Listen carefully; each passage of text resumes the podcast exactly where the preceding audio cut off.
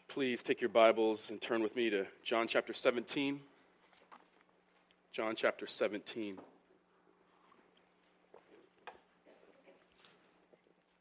There's a modern trend, social media, it's popular today, focusing on the idea of what's called faith deconstruction.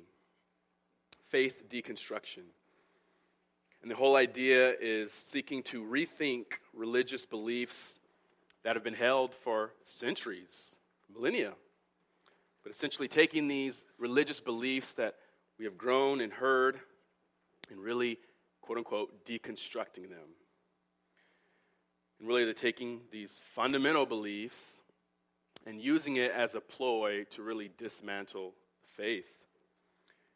It's under the guise of the abuses that it's real and genuine within the church where people have taken the truth and have perverted it and have prostituted this gospel and have genuinely abused it.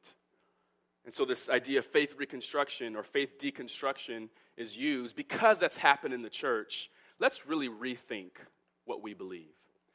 The problem with that is this faith deconstruction is not going after the genuine abuses of those who have proclaimed this truth. This faith deconstruction is seeking to deconstruct the truth. And there was never been, and there never will be, a problem with the truth. But as we know, there's problems with many who proclaim this truth. But the problem is in this context is it's going after the truth. And there is no problem with this truth because it comes from a God who is true and who cannot lie and never will lie. And this whole idea is propagated as if this is like a new relevant issue within our age. Like we need to now wake up now. This is new. But let's be honest. It's not new. This is not new to us. You can even go back to this, this French philosopher. This real idea of deconstructionism started with him, Jacques Derrida. He was a French philosopher early in the 1900s, the mid 1900s, and started this whole idea of just deconstructionism. And his whole idea was, was to to remove the significance of objective truth from our lives. That words have no meaning in themselves. This, these black and white words that carry objective truths, that's not where truth is found. But rather, truth is found in the reality that we interpret from these truths. So, therefore, what you say is true about these words that people have said, it can have a different meaning than what was originally intended. This is not new. This is going back to the 1900s. And yet it's propagated as something new. But if that's not early enough, go back thousands of years before that to Genesis chapter 3 when the serpent said to Eve, Did God really say? Where he questioned the very objective words that were given to them, that they heard from the mouth of God. And now you have a serpent saying, Is that really what it means? It's not new, but yet it's propagated today as if this is some new relevant thing that you got to get on the train with. Otherwise, you're going to get left. But yet, this is just another ploy from the pit of hell, and yet many are following it. And what makes it shocking is not that people are falling away from this faith that they once proclaimed, quote unquote, but I think some things that are shocking is that the people that we, some people that are falling away, we did not expect them to fall away. Oftentimes, what's surprising is that I know people are going to fall away from the faith. Scripture says that. I didn't think it would be him. I think it'd be her. This pastor that I, I listened to, I love. Now he's walked away from this faith. That's oftentimes what's shocking to us is not that people are now walking away from Christ, but the very people you never you thought would never ever walk away from Christ. And oftentimes people walking away from the faith this is not always obvious. Because I don't think Scripture is just referring to just the blatant statements and walks away from the faith, the, the, the obvious apostasy of people who walk away. But I think this happens oftentimes in very subtle ways. Where you have people you once fellowshipped with in your Bible study, prayed with. They said they prayed for you, and now they just disappeared.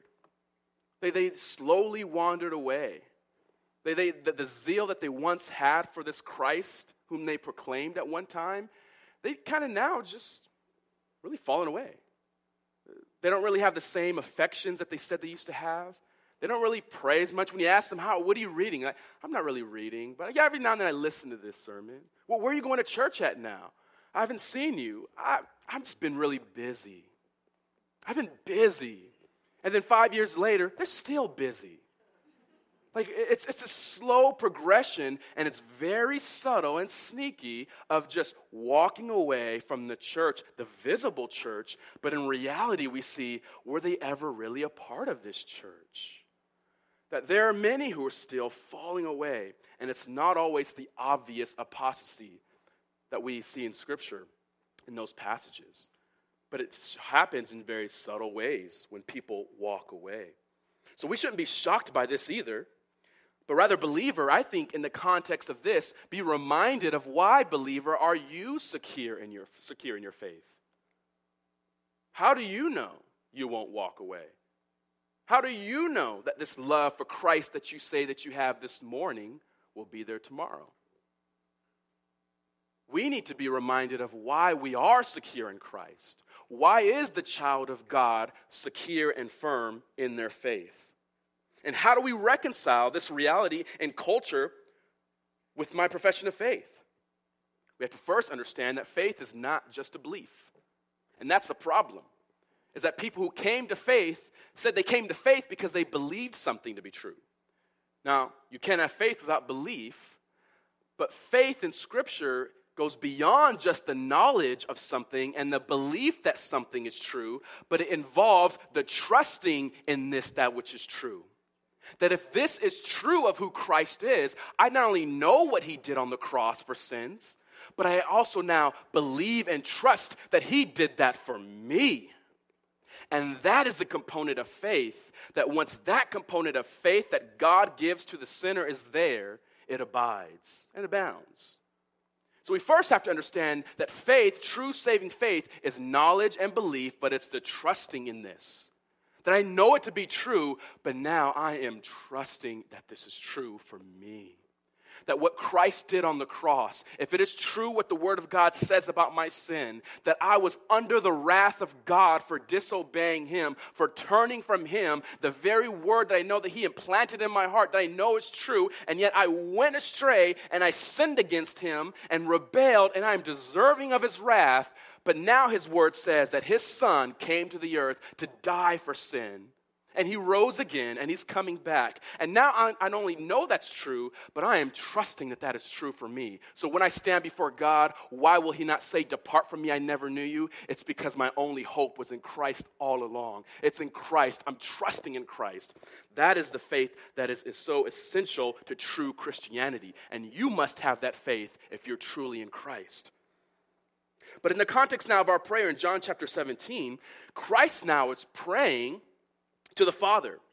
And this is where theology is important because you see just clear implications of the Trinity displayed here, where the Son is praying to the Father. And you see how all this is really going to be practically put in place in the church, really through the Spirit. But as he's standing here, he's praying to the Father. He's standing as our high priest, so to speak. He's our mediator. That's why many in your Bibles it says the high priestly prayer at the top of John chapter 17.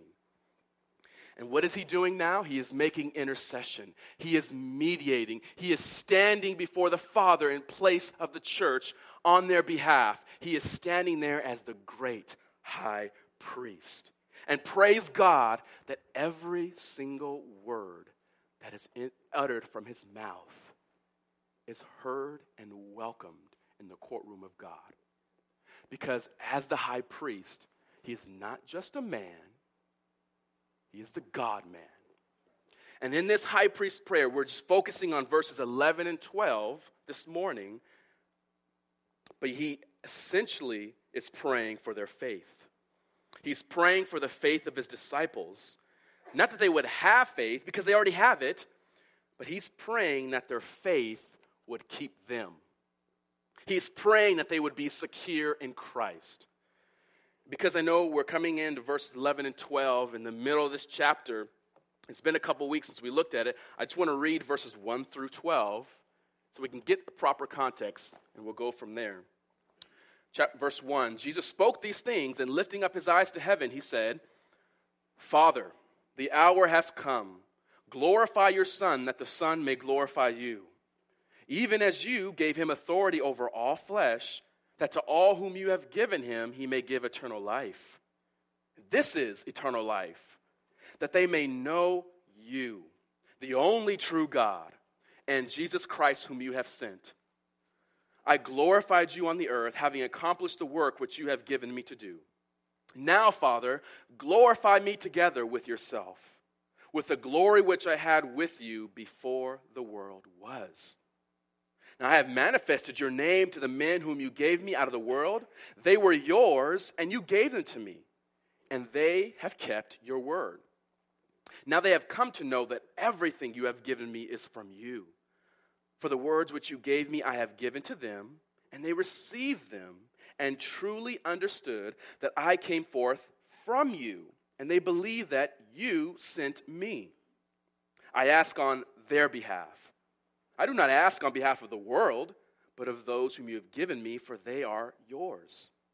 And all things that are mine are yours, and yours are mine, and I have been glorified in them. I am no longer in the world and yet they themselves are in the world. And I come to you. Holy Father, keep them in your name, the name which you have given me, that they may be one, even as we are. While I was with them, I was keeping them in your name, which you have given me, and I guarded them, and not one of them perished, but the son of perdition, so that the scripture would be fulfilled. So now in verse 11, in these, well, even the first 11 verses that we read here, this incredibly theologically rich prayer, we're finally arriving at the first petition that the Lord makes on behalf of his disciples. If you recall verses 1 through 5, the Lord is praying on behalf of himself for his glory. And then verses 6 through 19, he's praying for his disciples. And in verses 20 through 26, he's praying for all disciples, including us. And in verse 11 here, as he's praying in the middle here for his disciples, this is the first specific petition, the first request that Jesus makes for his disciples. And what is that petition that he asks? You see there in verse 11, and right there in the middle, he says, Keep them in your name. Keep them in your name. This is the very first thing he prays on behalf of them. If you remember in verse 6, he, he said that he manifested his name, the Father's name, to them. But now he's asking that they be kept in his name. So, what is he really asking? What is he asking? This idea of being kept in the name, name, it stands for the power of God. It, it means the power of God that is manifested in his person. That the name represents all that he is.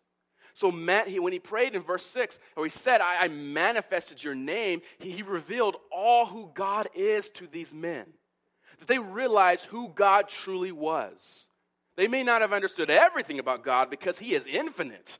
Will never fully know who God is. In eternity, it will be an eternity of understanding more and more of who this great God is. But he says, I manifested who he is truly so they can know him. And so now he's saying, keep them in this. So to keep them in the name means essentially now, Father, keep them in you. Keep them in everything that you are. Keep them safe in your name. The Net Bible translates it this way keep them safe in your name. New Living Translation, it's not a word for word translation, but sometimes it's helpful because it brings out what the author was intending by kind of paraphrasing it. And in this, this particular context, I think it's appropriate. It says in New Living Translation that protect them by the power of your name. I think that brings out what he's praying is, is, is Father, now protect them how? Protect them by the power of your name, by the power of who you are. Keep them there in who you are.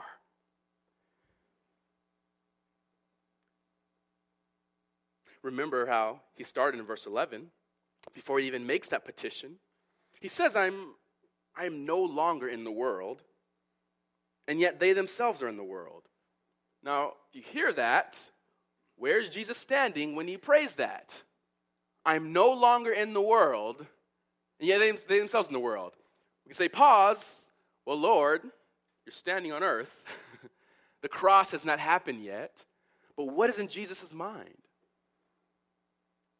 We can say it confidently here that in Jesus' mind, the cross was right before him, and he was certain of where he was going. It is no doubt of where he was headed. It was as if he was saying, I came here to die, and the time has come now, and he is certain now, without any vacillating, but with complete confidence, what I came to do, I will do it. So he can stand there as a great high priest because God, very God, in flesh, is saying, Here, I've now come to do what I came to do. And so, in a sense, I'm no longer in the world because it's certain it's going to happen and I'm going to be gone and I'm coming back. But he can say that confidently because he realizes what lies ahead the cross. And with the cross, the resurrection and the ascension. And so he realizes it is soon before him. But he says there in that context, that's true, he says, keep them now in your name, preserve them. And this is why Paul says in Philippians 1 6 that he who began a good work in you will do what? Finish it. And he says before that, he is confident of this very thing that God, who began a good work in you, is going to finish it. That the believer in Christ can be confident that if God began this work in me at salvation, he will do what? Finish it. And so Jesus here is, is praying what Paul can say confidently that he is going to finish it because Christ said, Keep them in your name, keep them in God. And you notice what he called the Father in this prayer? You notice how he referred to the Father? Look what he says. He says, Holy Father. Holy Father. This, this is the only title that is used in Scripture here. Holy Father, keep them in your name. It emphasizes his separateness from all else, where the Lord says, Holy. And if the Father is holy, we know Christ is holy.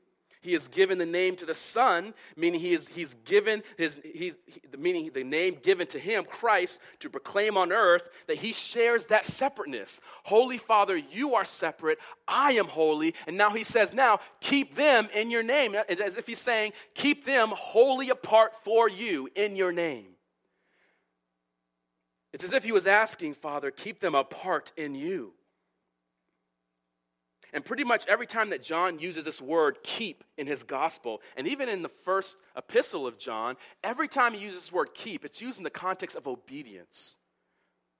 It's used in the context of guarding, of not just obeying, but, but guarding and treasuring.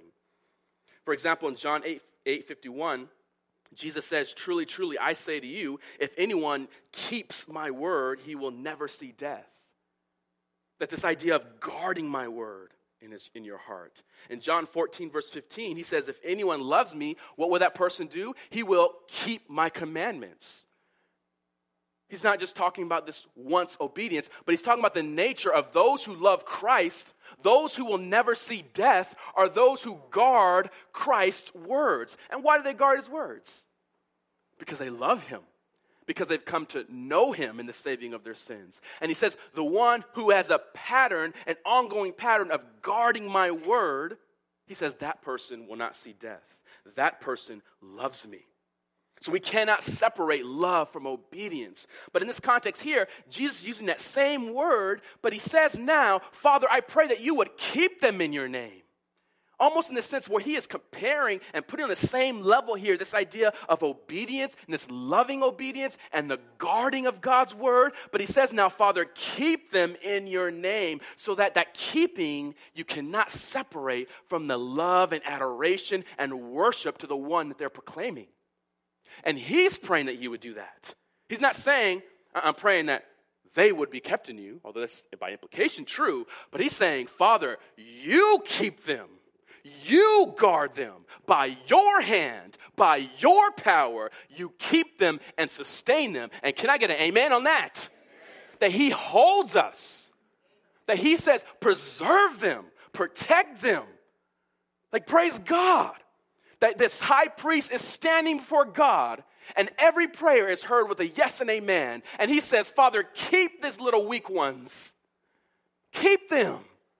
And if God keeps you, you will be kept. And so he prays the first petition here, the first thing that he prays for his disciples, the very first thing is keep them, Father. Knowing what lies ahead of his disciples, how else could they endure? How else could these men endure what lies ahead of them unless they were kept by the power of God? How else can you persevere in your faith in the context of all your trials, all your difficulties, every burden upon burden that comes upon you? How else can you enter the kingdom of heaven if God did not keep you from start to finish? And he prays this. And so, how else could they endure? Because they did. How else can they endure so that not only they endure themselves, but they endure in such a way that God sovereignly uses their work to lay the foundation of the church? It's because he prayed for their perseverance, which was according to the will of God. He is praying to, according to the will of God, and of course, God would answer with a yes. And by the way, in this section that we read, these two verses, and even the next section, where he's still praying for his disciples, the main petitions are around the idea of keeping them and sanctifying them. The main petitions he's praying for his disciples is essentially for them to be kept and to be kept holy, to be, to be set apart for God's purposes. That the, on the Lord's mind is not specifically about their actions. It's not about all these details, which are still important, but he goes first and foremost to their preservation. That they would be kept and sanctified, set apart and holy, just like the holy God that called them. This is what he focuses on. This is God's concern for his church to remain in Christ. And this is what he prays. And there is so much more implications in this verse here. And there's more that even unpacks that he unpacks in the following verses. But for now, here's what we must understand. In these two verses, it guarantees the preserving power of God in those who believes. That he is guaranteeing the preserving power of God in those who believe that because he prayed, keep them in your name, they will be kept in his name. That his children will be kept. It guarantees the preserving power of God in those who believe. Because that's true, we're going to spend the rest of the time is just going over two blessed implications of our preservation. Two blessed implications of our preservation. And I call them blessed. Blessed implications. Why? Because in the context here, when Jesus is praying for his disciples and even speaking to his disciples before he leaves, his, he repeats time and time again, I say these things so that their joy may be made full. Because think about it, Christ could, he could not have, even if he didn't pray this on earth before his disciples, if he prayed this in private, right? It still would have been done. But his disciples hear this. And so now we hear this. Why? What should it stir in us? What should this stir in us that God is preserving his people? If it does not stir in you a confidence and a joy and a desire to follow this Christ, may I prod you this morning, if you are not moved by God's providence in keeping you, do you know the keeping power of this Son? Because when Christ people hear this, it gives you confidence to press on because He has me in His hands. So that's what it should stir in us. He says in the, next verse, I prayed that their joy may be made full. It should inform your joy as you hear what Christ prayed for you by implication. That this is what He did. And because that's true, we need to hold what are these blessed implications of God's keeping power for his children? The first implication is that we are preserved for unity. We are preserved for unity. We see this pretty plainly. It's in the text, verse 11. After he says he's no longer in the world, he says, Keep them in your name, the name which you have given me, the name he's given to the, the Son to proclaim. Why? What's the purpose of this keeping power? That they may be one. That they may be one. The purpose, one of the purposes in God preserving his children is so that they would be unified, that they would be one. The purpose is the unity. He is not praying that they would act like they're one, but he is saying that they would be one. He is referring to an essential unity there. An essential unity. It's not done by legislation, by an act. He's saying, no, I'm praying that they would be preserved so that they would be one. And if he prays for this, will it be done? Yes. And they're not just to be kept, although it's true, but he says, kept in one name, so that they may be one. Have you ever noticed that a hundred pianos tuned to one tuning fork are automatically tuned to each other? And why is that? It's not because they're working hard to stay tuned to one another, but how is it that a hundred pianos can be tuned automatically to each other as one? It's because they have a common fork, the common tuning fork that is they're tuned to. It is one outside of themselves that each one of them are tuned to, and therefore, automatically, they are one.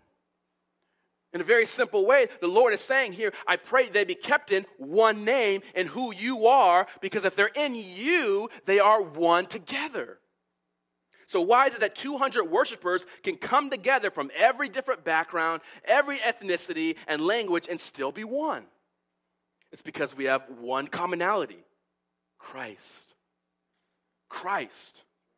That we are brought together by one Christ.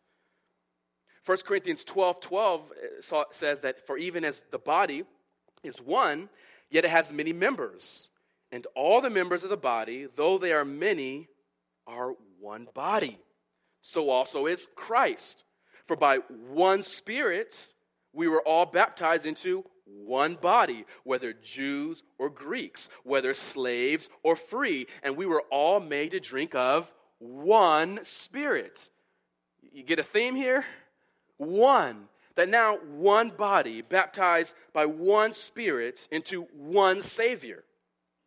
And for his disciples, as they go out into the world, as they're hearing this, they're going to face persecution, they're going to face hardship, face rejection. But guess what? They're going to remain in one truth. If church history is right, as Peter heads not only just to die and to be crucified like his Lord, but to be crucified upside down, how is it that he's going to preserve and be preserved and remain in the faith? It's because his Savior prayed for him. How is it even after denying his Savior three times? Will he be restored? Because Christ prayed for him that his faith may not fail. And Christ, what he prayed for Peter, he prayed universally for the whole church of God that you would be kept by the power of God. And because you are kept by the power of God, as Jesus himself says, no one can take you out of his hand. You can't be removed. And so they will remain in the truth, and they will proclaim the truth in a hostile world. And even as they were kept, what happened as they were kept? What happened?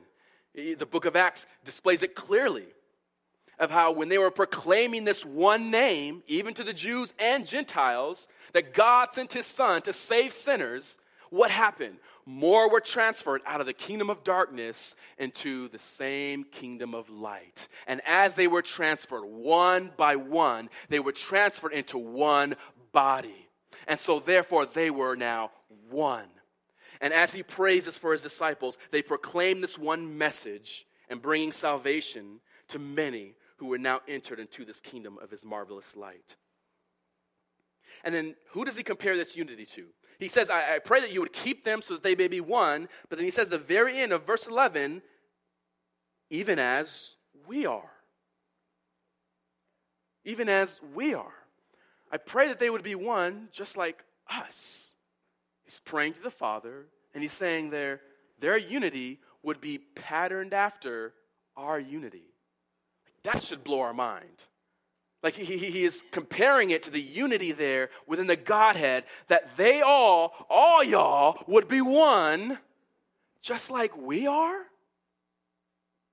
There is an essential unity there, a mysterious unity that he is praying for and that it is done. He later says how we have unity with the Godhead in verses 21 and 22, but here he's patterning our unity after the Godhead.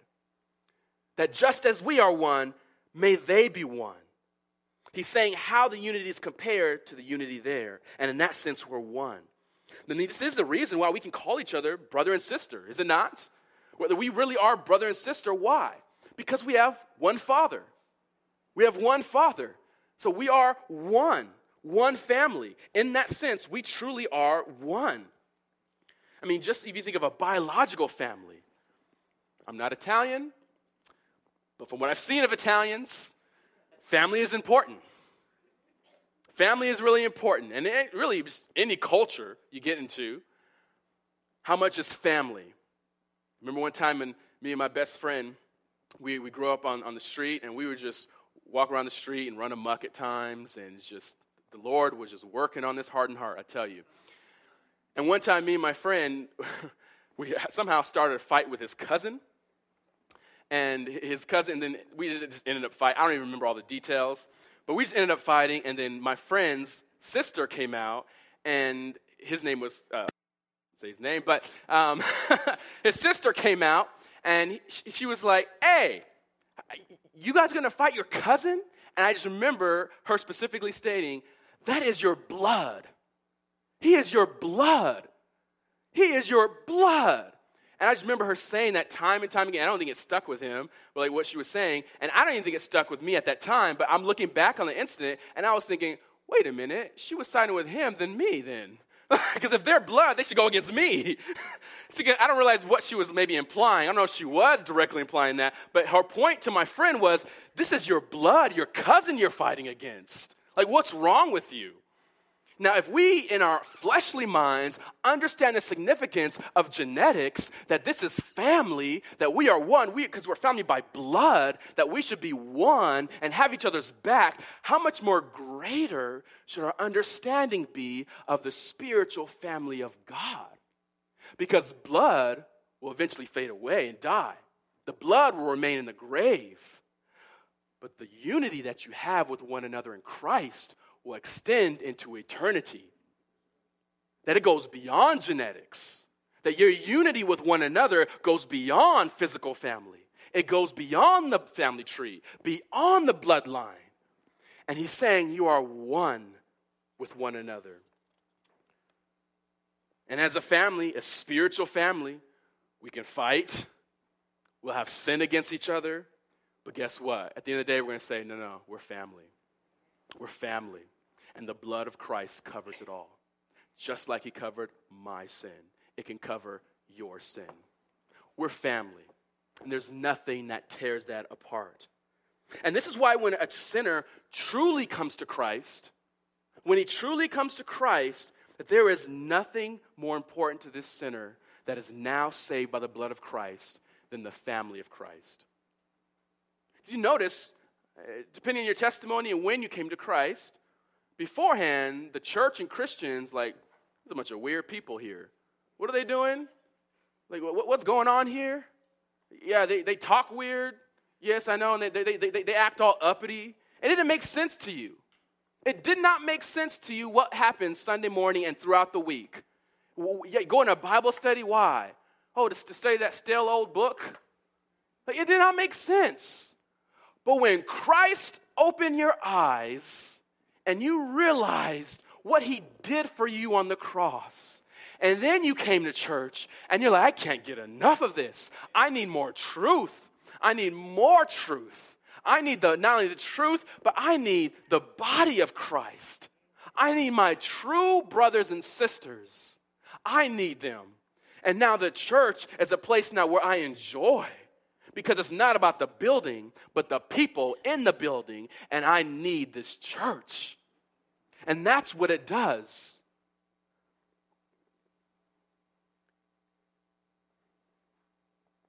Our unity here is more important than anything else that we would seek to find commonality in. Because our unity is based upon a person, Christ. We're not unified because we have the same diet or allergies. We're not unified because we have the same perspectives on schooling. We're not unified because we have the same views of Israel and the church. We're not unified because we have the same approaches on every secondary or tertiary theological issue, but we are one in the name. In the name, in Christ. That's why Paul says, neither Jew nor Gentile, male nor female, we're all equal there and we're one before the cross. And so that means, by implication, if this is true where your unity is, it's essential. If that is true, your faith is personal, but your faith is not private. Your faith in Christ should be personal, but it is not private. I hear sometimes people say, no, my faith is my faith, as if get out of my business, right? Don't ask me about who what I believe, where I go. They're like, get out of my, no, no, no, no. Your faith now is personal, but it's not private. It's part of, you're a, part of a body. You're not your own.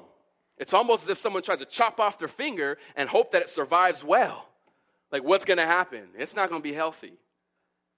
You're part of now a body a corporate body, you are not alone. And so, of course, this unity then plays out in having the same purpose and the same will.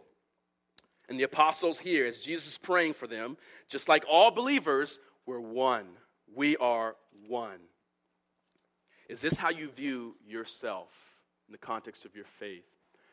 Do you realize that when Christ called you to himself, he called you to the body of Christ. That he now unified himself, yourself with him, but also now you're unified with one another. That you are not your own. And because of this essential unity that we have with one another, it, there should be a functional unity. We should have a, a same will, the same common love for one another, a, a same love for Christ, a devotion to Him, in obedience to his word. I mean, now this is a family here that I have that I don't have with my biological family unless they're in Christ. That this unity here supersedes that in a real way. Is that how you view the body of Christ? If your faith is a private faith with the excuse of living your life how you want to live, may I warn you, that's not the faith in the Bible that that's not how faith is described. The second implication of our, of our preservation not only are we preserved for unity, but we are preserved with perfection. Preserved with perfection. Because having prayed to the Father to protect the disciples, Jesus declared that he had protected them. Look what he says in verse 12, right after that. While I was with them, I was keeping them in your name, which you have given me. And I guarded them, and not one of them perished. He says here, you notice how he phrases there, when I was with them, I, I was keeping them. This tense here implying that this was ongoing in the past. While I was with them, I was continuously keeping them. He's praying to the Father, keep them, and now he's looking back, I did keep them. Now keep them going forward, and when I was with them, I was keeping them. That I was with them. And then he says right after that, I was keeping them, and he says, and I guarded them. Two words there keeping, garden, gardened, guarding, excuse me. Keeping and guarding, like eh, two similar words here, but the idea of keeping has the sense of protection by preservation. But now guarding here is more focused on a defense against external attacks. So, the idea of keeping them, I was preserving them, and he even says, and I guarded them, I defended them. So, not only did I preserve them, but I even guarded them against attacks. And you notice the repetition here with Christ keeping them, guarding them, and then he says, not even having one of them perish. In a sense, here, the Lord is saying before the Father, I have, without any doubt, I have kept them completely here on earth. And if Christ did that, if he kept them completely, if he kept them perfectly, is there any doubt that he will not keep you as well? Because he's given himself as an evidence. Did I not keep them? Did I not guard them? And if that is true, will he not keep you? His track record is 100, 100%, one for one. Every single one he keeps, and every single one he guards. They were protected from danger seen and unseen. He is removing any doubt that his work was done with excellence and bringing it to full execution. I even think how many times were they protected and guarded that they even have any idea that they were being protected and guarded. They're probably hearing this and they're like, what? but, but also even encouraged because they realize, whoa, look what he's praying for us. Look the love that he has for us. As he's praying secretly before the Father, he has us on his mind. That yes, he's first and foremost about his glory, but he's also about our protection, our well being. And how did he keep them? I think one way, arguably, is through truth. Even as the following verses will see, he kept them by truth. You'll see this even in the next section, but he, he warned them how many times against the leaven of the Pharisees? How many times in the Gospels did Christ take his disciples aside and, and speak to them and disciple them further on these truths he was giving them? Stay away from these false teachers because these false teachers can lead people to hell and they will lead many to hell. But he says, stay away from them. How many times did he guard them and protect them with truth? How many times did he even stand in their defense? Hey, your disciples there are picking weed on the Sabbath. And no, no, he stepped in and defended them and guarded them. He kept them in his care. That it was in his power he did this. And it was clearly displayed. And so he's giving now his testimony were they not preserved with perfection? I kept them, I guarded them. And if he did that, will not God keep us even to this day? And even though, as verse 11 says, he is going to the Father, how was the believer today kept in the power of God? You remember Ephesians 1, verse 13? What does it promise there in the great context of our salvation? That not only are we blessed with every spiritual blessing in the heavenly realms, not only has He given us to us an inheritance, not only has He given us forgiveness of sins, redemption, by his own blood. Not only were you predestined before the foundation of the earth, but he says there, he sealed you. He, he, he put a pledge there. He marked you with what? His spirit. And he says that spirit there is the down payment of your salvation. That the spirit abides and dwells and is sealed in the believer.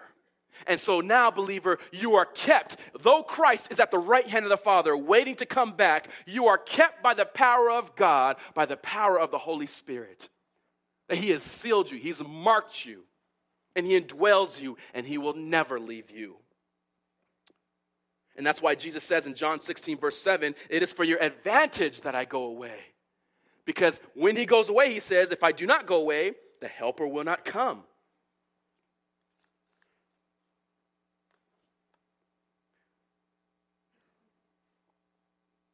Christ is a keeper. He will keep perfectly, and He will continue to keep them. And this is why, even believer, though I know this to be true, do I not struggle with my flesh? Even though he says, Those who keep my word will never die, but yet I am internally struggling because I don't always keep his word. I'm struggling because I know this to be true, and yet, Lord, you know my weakness. You know how I am so prone to wander. You know I know you to be God, but I don't live like it all the time. But does it grieve you? And what is the only hope within that turmoil? The only hope is Christ and Christ alone. That in the believer, the only hope in your turmoil, in your struggle, is the fact that Christ lives. He lives. If He lives, He lives to make intercession for you. And yes, your sin bothers you. And yes, you really realize how weary you are. But your only hope at the end of the day is that Christ lives. That there is an empty tomb in Jerusalem that there is a great high priest who is interceding for me, and my only hope is the shed blood of this Savior. It's Christ who lives. He keeps you. He keeps you by drawing you by the power of your spirit to see the perfection of the Son, to see the perfection of the Savior. And if you don't see His perfection, if you have not seen how good Christ is, if you have not tasted of His goodness, if it does not bring you to tears about what your sin is like before a holy God, if you are not grateful for the shed blood of Christ, do you know this Christ? Because this morning you can know him truly. He is good. He lives, and you must see your sin, but you must also see the perfect Savior. Christ lives, and if He lives, He is a returning Christ and he will bring to pass every single word. Now, the question may remain did God fail? Because look what he says at the end of verse 12. Though he preserved and kept them, but look what he says. Not one of them perished except who? The son of perdition. The 12 disciples, not all of them were preserved. Not all of them were kept. He says, except one, the son of perdition, the son of destruction. Speaking as obviously of Judas, that Judas was not kept. Did God fail? Judas did not persevere because he was never in. He was never in. It wasn't like Jesus did his best. It's like, well, you know, like 99%, that's pretty good. Still an A plus, right? Or it's still A, right? He didn't trick Jesus. The Lord knew all along. John chapter 6, verse 70 says, He's speaking to his disciples, Did I myself not choose you, speaking of the disciples, and yet one of you is a devil? John chapter 13, it says, One of you will betray me. He says to Judas, Do what you do quickly. He knew all along, and he knew this because all the while, as the end of verse 12, it was so that the scripture would be fulfilled. That even in this wicked deceit that Judas would do in betraying the Lord Jesus Christ, it was all according to the plan of God. Zechariah chapter 11, verse 12 and 14 predicted that Jesus would be betrayed for 30 pieces of silver. Psalm 41, verse 9 predicted that Jesus, his betrayer, would share his bread. His bread he would have fellowship with him and he would turn against him. In Acts chapter 1, verse 20, in Peter's sermon, he, even refers to Judas's betrayal. But he says, and he even quotes Psalm 69, 25. He quotes Psalm 109. And he says, this was all according to the scriptures. It was according to the plan of God. It wasn't that Judas was saved and then he lost his salvation. Judas was never saved. And this language here, the son of perdition, implies here it wasn't if he was destined to this apart from his own doing. No, he gave himself to destruction. He was a son of destruction. He willingly gave himself in there because that's what he was in. He loved his sin, he loved it.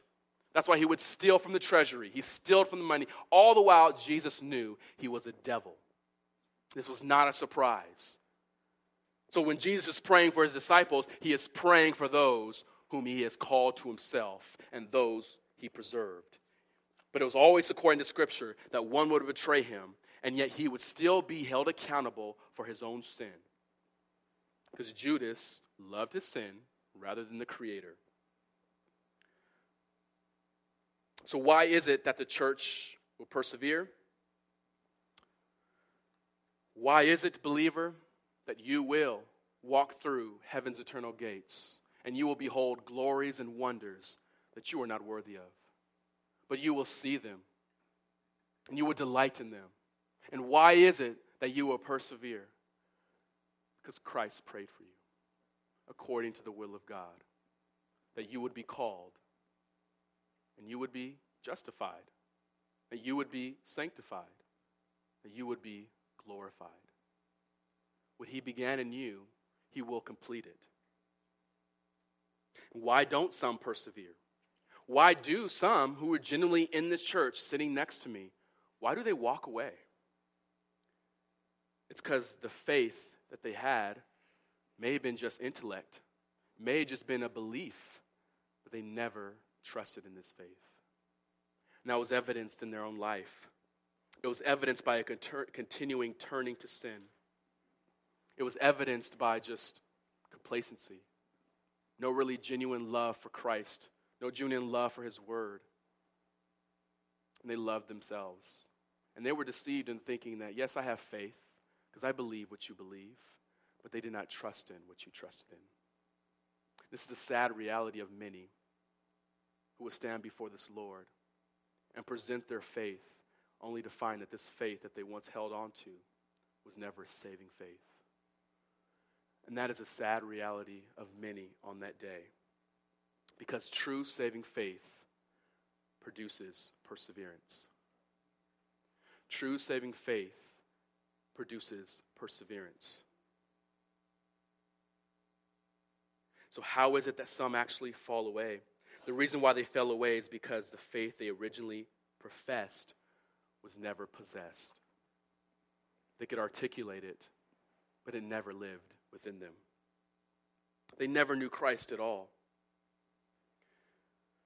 But hear this, believer. We, we, we want to hear the main directive for us and hear what Christ prayed for you that he, you would be kept by the power of God.